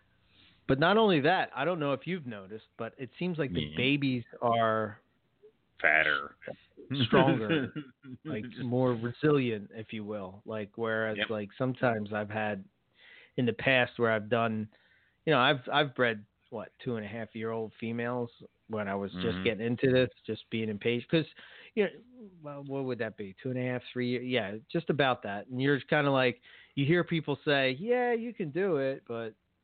Well, yeah. Well, I mean. And you know, when I was young, I'm just like, well, if you can do it, why wouldn't you? Why wouldn't you? Yeah, well, because sometimes it doesn't happen. And sometimes it's, you know. Right. Think about it this way, you know, what's the youngest male you ever bred? Oh God, I don't know. Age-wise, I'm usually looking like I've done a year old. Maybe 18 months. 18 months is more. I've done one 18 month. I've done one 18 month old, and then he bred 2 more times for me as he got older. And then he kind of petered off, and I almost feel like I pushed him too hard to get him up to that 18-month size. So I've taken my time with my boys. And yeah, me too. I have he will be a 5-year-old Exanic. Mm-hmm. And he's bred twice now. And I looked at him today, and he's got that mature carpet head. And that really developed probably when he turned 4. So this past year is when he's really started looking more and more and more like the mature carpet. Right. Same thing with his brother, who I didn't get until they're both from the same clutch, but I didn't get his brother for about a year later. So I had him for a year, and then I got his brother a year after that. So his brother's a little bit behind him. He bred last year, but he's starting to fill out and look more like an adult carpet this year. So yes, they can breed when they look younger, but I think when they start flushing out and they look more mature, you have a better chance. So I tried a bunch of younger males this year, and the one that I actually had success with gave me a slug clutch. But since I pulled him away from the girl, he's been eating and growing and shedding, and he's starting to look more and more mature. He's starting to develop more. So it's almost like you kind of figure out when they're ready, and you'll see it. So maybe you can kind of sneak in a little bit early, but I am so not against waiting to see them fill out first. I'm waiting for my Exanic Jack to show me something before I put him in with a girl. So yeah, I think so if you looked at the size of my males, you would probably say that they might be 18 months, but I don't feel so bad because I don't know. You've seen it. You saw that. Yeah. You saw the Exanic Jag from Nick. So it's like, I am right. I am right. Exactly. Okay. So that Exanic Jag from Nick is a perfect example. Right. If you compare that Exanic Jag that you have to my Exanic Jag, who is the son of yours. Right. Yours has that longer snout, wider head muscles, looks like a mature carpet. Even though he's about the same size as my Exanic Jag. Right. Mine doesn't have that mature head. That's it. That's what I think calls it. Yeah. So that's small. Why he failed me this year. I know. Yeah, he's real small. Maybe 3 foot. Maybe 3 foot. Maybe. And that's to be honest, people. I got questions this week about how big the carpets get, and I get this from people who are inquiring about snakes and want to buy this, that, and the other thing, and they're like, "How big will it get?" And I'm like, and my answer always used to be, "Coastals are the biggest at 6 to 7 foot. Jungles are second at 5 to 6 foot. IJs can get up to 5 feet, and Darwin's too." And then that's it. That was like that. I've regurgitated that so many times. Now it's like, well, it depends on how you feed them and how big you want them to get. If you feed them the way you should feed them, they'll grow at a steady pace, and they'll maybe get up to about 6 foot. Yeah. It's like I think some of that. Right. And I think some of that is probably the sex. It probably determines that. Male or female. And how you feed them, obviously. And, I don't know. Sometimes it's like one of those things individually. Like sometimes you just get big. Like I've seen IJs that are freaking huge. Yeah, and you're like looking at it, you're like, holy shit. And they don't look fat. They're just big, And I guess it's just like people. Sometimes you get big ones. Sometimes you get small. Sometimes you get not get big ones. But that is true. But it's like if you're asking the question how big it's going to get, you're probably a person who's going to feed it every week, and you shouldn't do that. So it's one of those things. Like I feed my babies every 10 days, and that's what they're growing fine. Yep. Yeah. And then I really I think I feed my adults too much now anyways, but I want to try to get some of the females that laid slug clutches this year back to where they should be before summertime. So, that's the thing. Feeding them more. I don't know if you get screwed up by this, but I think this is also a reason why I kind of get kind of got screwed up from last year is like, you know, going into the summer, like next month is usually when I would start to feed. And I don't think I did that last year for some reason. I think I did with certain ones, but not my collection in general. Others. Yeah. Yeah. So. Well, it doesn't help that medium rats are the most expensive thing on the planet, you know? Yeah. I have to go get those. Yeah, I've been ordering from Cold Blooded Cafe. They're pretty good. Yeah. I like Forest does a pretty good job. This would be like the fourth time I've ordered from him. I got a box coming tomorrow, so. Nice. Yeah. I'll have to look at him and his prices because you know what, dude? If I can get a good medium rat, like even if just a box of medium rats, that'll feed most of the collection. What kills me is that I have to try to do something to supplement the Blue Beauties and the Kribo because they're on like medium rats. So I now have a colubrid that eats medium rats and they're insatiable.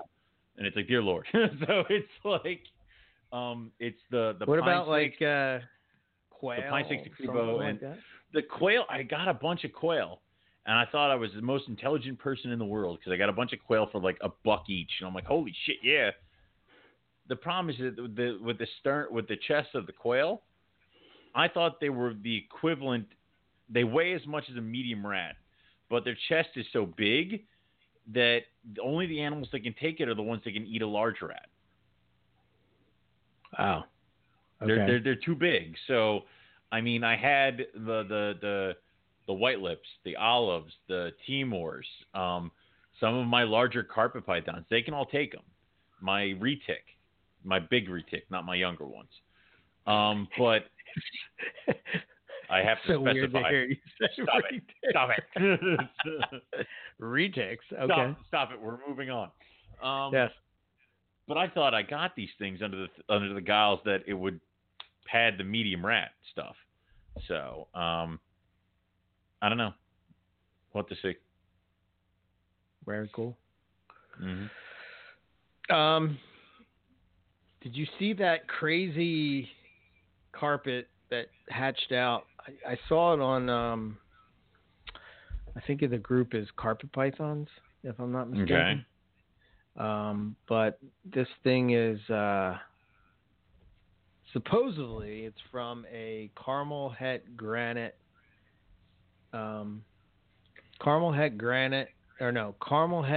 Line Exanic. That. Or Green Line Granite. So my long also granite makes it. Okay. So it's a Super Caramel Exanic Granite. That's what it is. Super Caramel Exanic Granite. I don't know. This is weird looking for a super It looks jag. I'm posting it in the chat. Okay. Doesn't it look like it has jag in it? Super Caramel Exanic Granite? That's what the... Yeah. It does look like it's jag because the pattern's just so spread out. Yeah. Super Caramel Exanic Granite. That is weird because I would say that looks like a granite jag. Doesn't it? Yeah. Yeah. Weird. Yeah. I don't know. I don't know if it's that green line stuff is. Yeah. Oh, didn't we talk about that stuff at one point about how all that green line stuff was just kind of bogus or weird? I don't know. Yeah. Yes, we did. The short answer, yes. Yes. Yep. Go back and listen to those. So there's a lot of debate on whether those are, if green line is a thing or where is that from? I'm not 100%. I want to say it's in Europe. I don't know where that guy's from. I'm trying to look it up real quick. Okay. Well, if it's green line, it's got to be. Because do we have any green line in the States? Yeah, I think Tony works with them. Oh. That's why Tony's asking.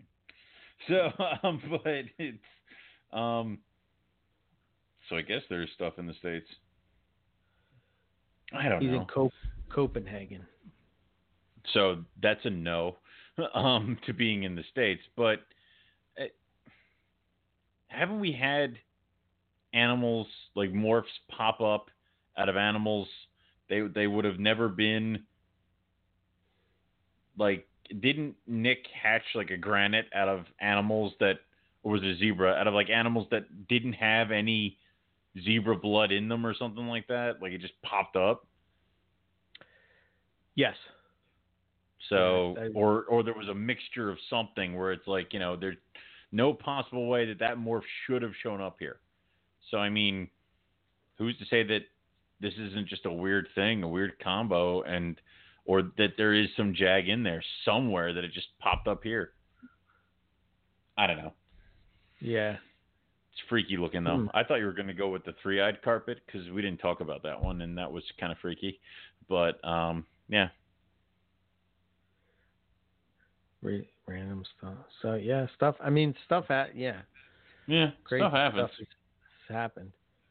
Well, you aren't going to know what's in it till you breed it. I mean, yeah. So breed it to a normal. If jags pop up, then we don't know what happened. You know, that would be my thing. That would be the only thing. Breed it to a normal carpet and see what comes out, and then you know exactly what's in it. Unfortunately, it's what I think you're going to end up having to do with that. That one freaky one that you have. What is that? The crazy thing? Yeah. Yeah. Dude, that thing is nuts. You're just going to have to breed it to a normal and then be like, okay, so this came out. Now we know what's in it. Like, you know, that's what's going to end up having to happen. Yeah. Of course, I get distracted because as I'm looking at that picture that I'm sharing with you guys, this is on the same page, but it's a gamma range carpet. Oh no! Oh dude, these things. Oh no! You see it? All right, hang on, I'm getting there. Hang on. Holy crap! Yeah, that does look cool. Yeah. It's a close up. Freaking carpets, yeah. I like it. Eyes cool. I like the color. Yeah. They're very cool animals. Yeah, it's almost like a red coastal like look to it, you know? You know what it looks like? You know that crazy red? You know that crazy red that Balin had? Yeah. Yes. Yeah, that thing's crazy red. One day. Anyway, back to business as I get distracted from the gamma range carpets floating around on this carpet python group. I got an invite to a forum on the Morph Market. Right? Aw, I haven't been invited. Or do you have an account? Morph Market? Yeah, but it's a paid account. Do you pay? Oh, okay. Maybe that's the difference. I don't know. But anyway. They don't want that freeloader Owen coming in. I went and checked it out. And, you know, it's pretty cool. It's a typical forum, you know, blah, blah, blah. And, nothing crazy, but I just like, I don't know. Like I see people like doing the forum thing, but wouldn't it, if we're going to go forum route, wouldn't it just be better to go MP? Like, I don't know. Wouldn't it? One that's already made, you know, I mean, am I wrong? First off, I don't think I even remember my password for MP. Also, I'm pretty sure I don't even want to get back on there because I would just be embarrassed by half the shit I've said over the years. It's bad enough that there's a vocal archive of 8 years of stupid Owen bullshit. Right. So, yeah, I mean, I agree. An already set up forum might be the best. But I also would say that it wouldn't take long to recreate a forum to become on the same level of MP, because think about how many more people there are now than there were in the MP days versus how many people were there and have now left, like aren't in snakes anymore or aren't active in the community and stuff like that, you know? Yeah. You know, I don't know. I think, you know, I would love if that made a resurgence. And, you know, the reason I think that that it was a little bit different on like a forum is that there was actually moderators. I was listening to the guy, he's a YouTube channel. It's called Balls to You. And he's over in, he's in the UK. I think he's in the UK. And anyway, he was talking about the whole thing with Facebook, and he kind of left Facebook, and he did this a long time, like quite a while ago before, because he just couldn't stand. And I would imagine in the ball python world, the drama is probably intensified by, you know, 100 as opposed to like what we deal with, you know, on a daily basis. But it has to be. I mean, maybe even more. You know, like God forbid. But, like, also think about it. Like we obviously we have an issue where some people might overreact to a new person asking new person questions about carpet pythons. Imagine how many times that's got to happen with ball pythons, like on a daily basis. Yeah, I mean, at this point, if you are getting into ball python and you can't figure out how to research them, like it's not about that. It's laziness. Nobody wants to sit there and figure that shit out. They want it to be spoon-fed to them. Can I rant for a second? Nothing pisses me off more than this is like exactly what you're saying. It's like I spend hours of time, putting information out to the world, whether it's good information or bad information. That's another topic. But like, you can listen to a podcast, you can watch a YouTube show, you can go to a website. Yes. Any of those things you can do. You can find out. Read a book. We have that. Read a book. We have a book now. God forbid, I forgot about books. Look, even now I'm being blinded by the book. But like, God damn it, man! Like, you shouldn't be spoon-fed to shit. Like, I don't know. Am I wrong? Like, no, well, I think you should have to earn that to a certain extent. I get that, and I understand asking for help. And there's nothing wrong with asking questions and asking for help. Yeah. Nothing wrong. Totally get that. But I've bought this animal, now please teach me, is like, dude, you can go fuck yourself. Why didn't you? Wow, that's a nice role reversal. I'm trying to talk. Seriously.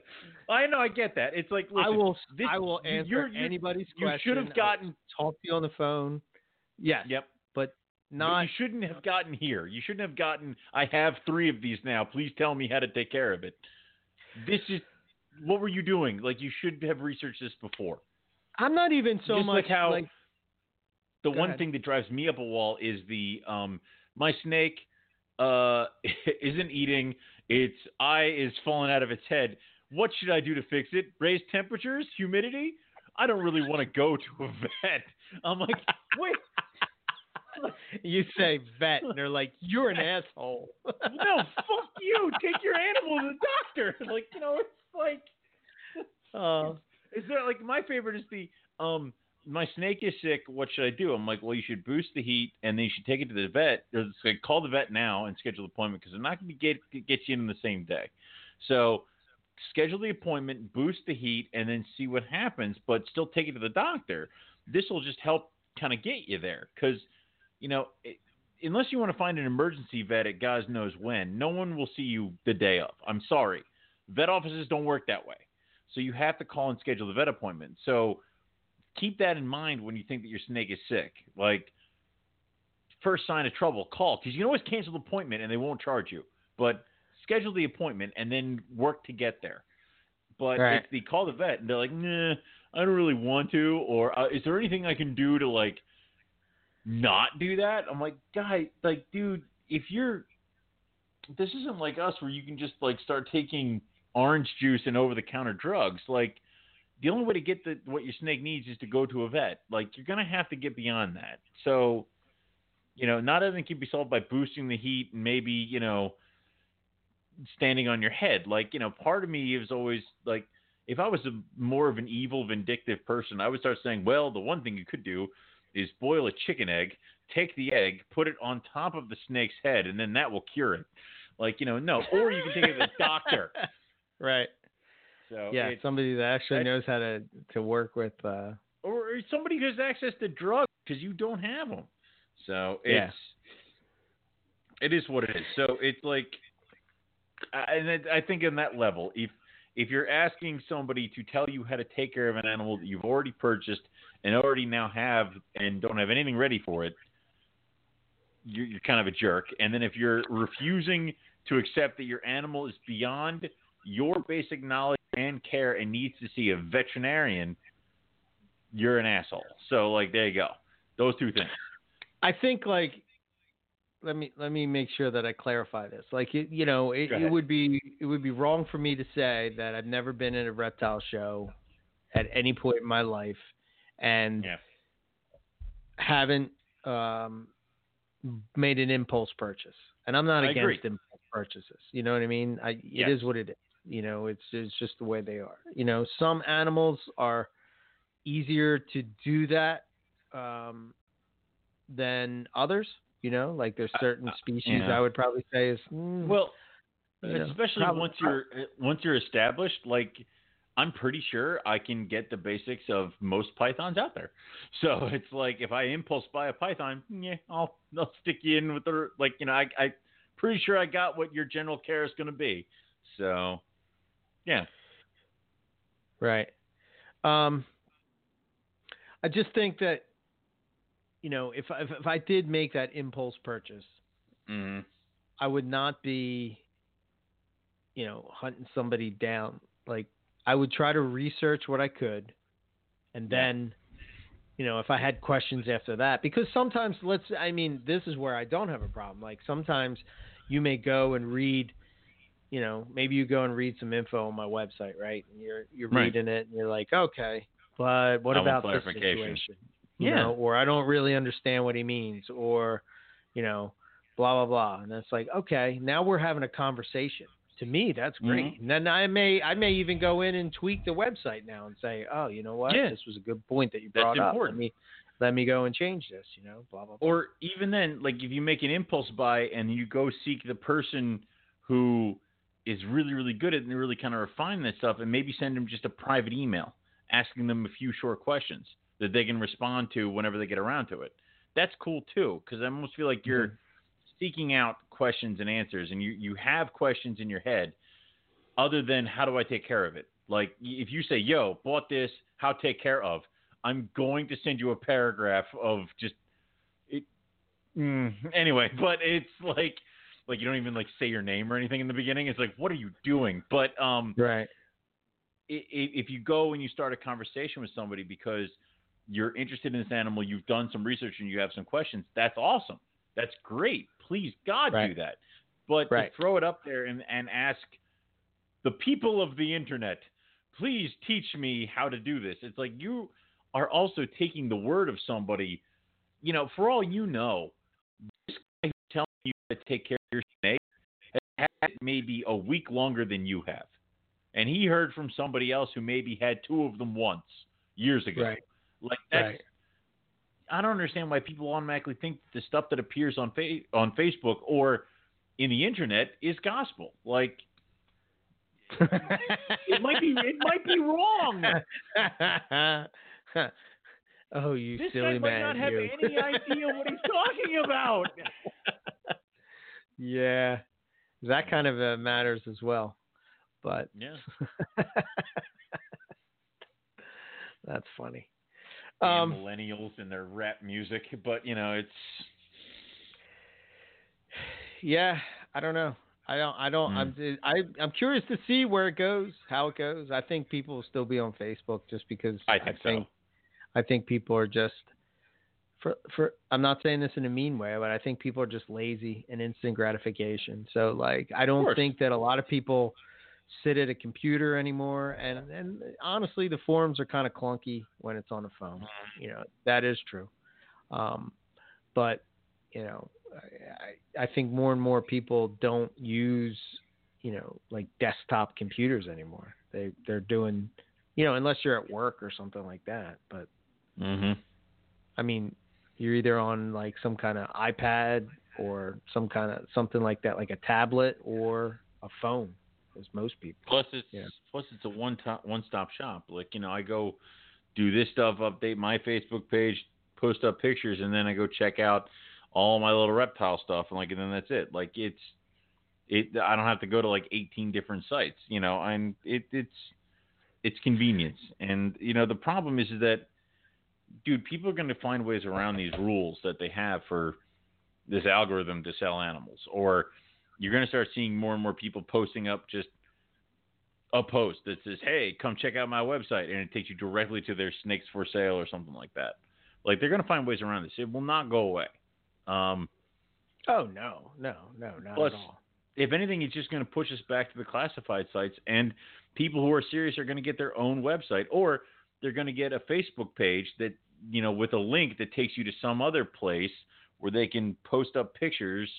It used to be that one site, Photo Bucket or whatever the hell, where you could put up pictures of all your. And you could go there, or iHerp? Was it iHerp? Was one of them? iHerp was that a forum. Yeah, iHerp was like a forum where you could track. Yeah, you could track animals and stuff like that. Like, you know, or it'll be Facebook page. Click this link. Oh, now you're on my iHerp page, which has all the animals that I have for sale. Just click away. Like, there's going to be things that'll take you to free sites where they'll list animals that are for sale. Like, that'll be how it goes. Or, you know, here's this cool animal. Message me if you want to have more information. $$$$$, and then, you know. There you go. Yeah, or maybe there'll be an uptick in shows. You know, maybe in a way it's kind of... I'm just about to get my table back from Hamburg. Do I really want an uptick in shows? Like, I'm going to have to compete with people. Right. And that takes effort. And I guess. So. Snake people don't like effort. Snake people don't like effort. Yeah, it's like, but that's... So, yeah, that could be a thing. Maybe you'll start doing more shows. Maybe, you know, that'll be a big push for that kind of stuff. Maybe more things like Instagram or Twitter or this, that, and the other thing. Yeah, but you know, I know everybody went to Instagram, and like a lot of people are moving to Instagram, or what's that other one? I don't know. I don't know what the hip thing is now. MeWe or something like that. Whatever. Yeah. But... Instagram is owned by Facebook, so you are correct, sir. You know, so I don't know. It'll be one of those things where, you know, people will find a way to sell their animals for cheap or for free. Because I think Fauna, you can still post up ads for free, so it'll just, you know, maybe you just have to go there. So, I mean. Honestly, I look at that all the time. I don't really go to King Snake, but because King Snake is not on what's that app? Tapatalk, but Fauna is right on there, and I'm looking at their classifieds all the time. I'm subscribed to the arboreal one classifieds, and then the, you know, regular python classifieds. I never got that Tapatalk app, but I should, because it's like. I think it's so much easier, and you showed me it once going through Fauna, and it looks easier. But I'm on King Snake every once in a while, because every once in a while something does pop up on King Snake. But let me put it this way: I would go to King Snake for a potential animal that might be kind of hiding out there in the brush. But Fauna, I would definitely go and check out more, because they have more ads, more animals. And then I think they have more diversity in far as like cages and stuff like that. Like, you'll actually find maybe the cages you're looking for and stuff like that. Whereas King Snake, it's like, click this link to go to the beam farm. Okay.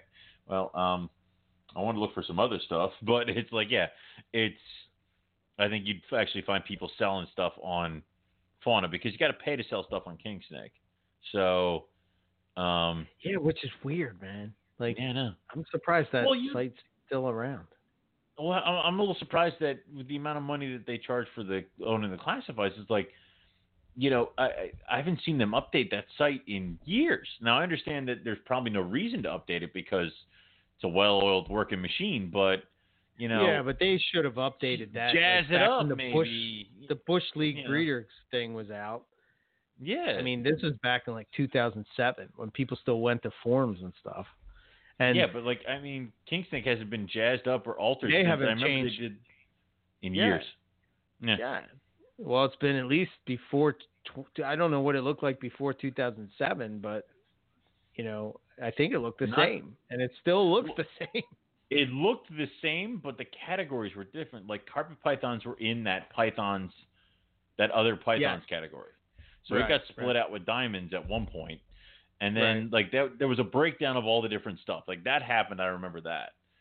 I'm just talking about like, even just the layout of it. Oh, yeah. So 1996. You know what I mean? Like, well, you'd think they'd update it or something like that. I mean, I know they added recently the you can purchase the animal.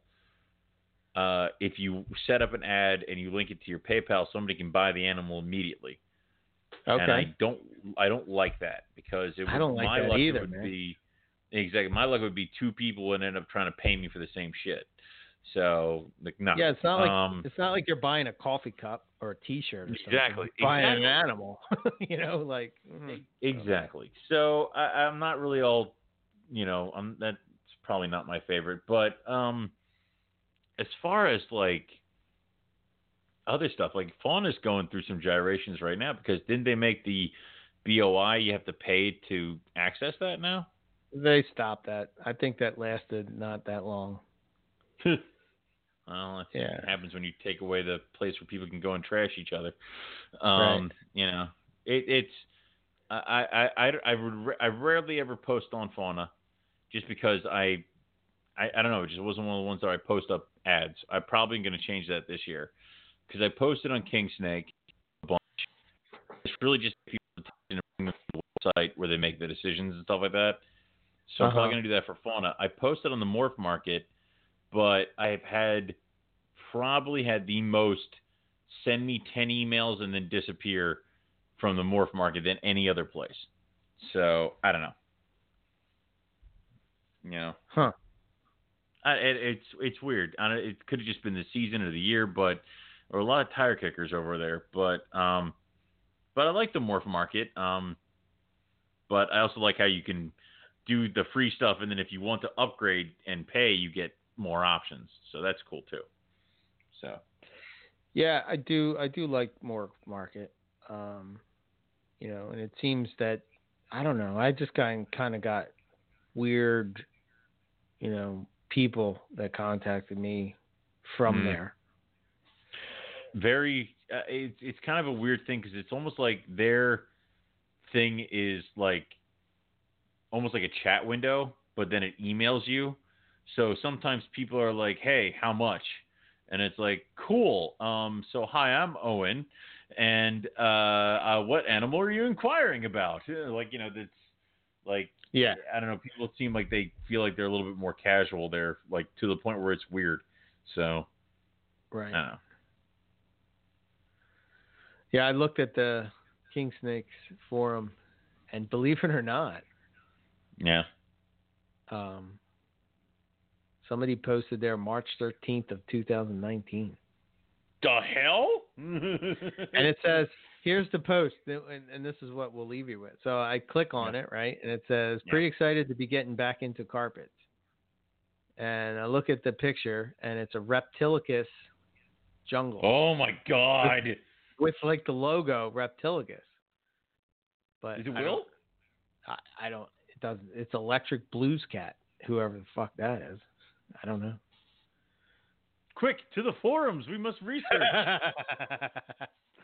But that would be pretty cool if he was getting back. I would love to track him down and get him on the show. I think that would be cool because he was such a nice guy and he was so cool.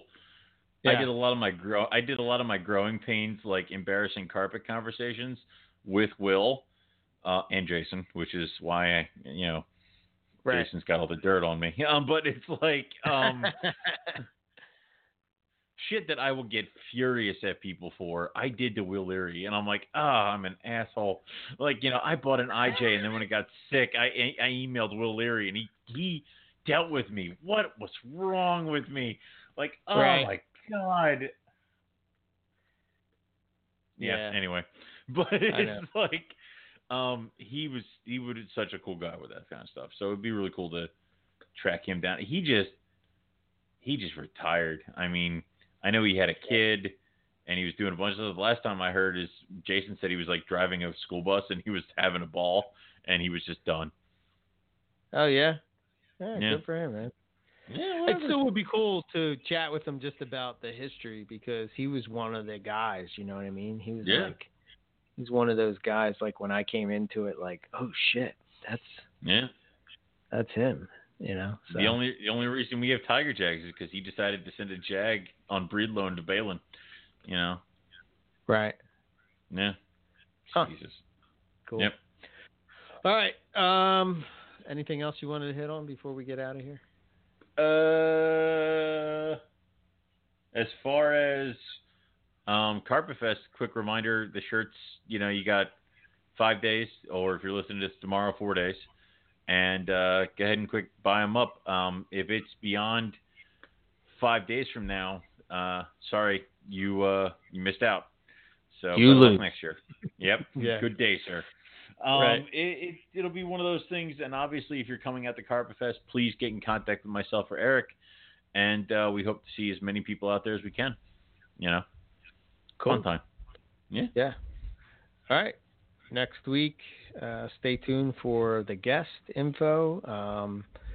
If you want to follow us, you can download the podcast on any of the podcast apps you use. And subscribe, and you'll be able to, you know, check out the show. Tons of shows in the backlog. And if you're on iTunes, you're probably going to have to go to Blog Talk to listen to some of the earlier shows if you so choose. But they're there in the archive. Follow us on Facebook, Instagram.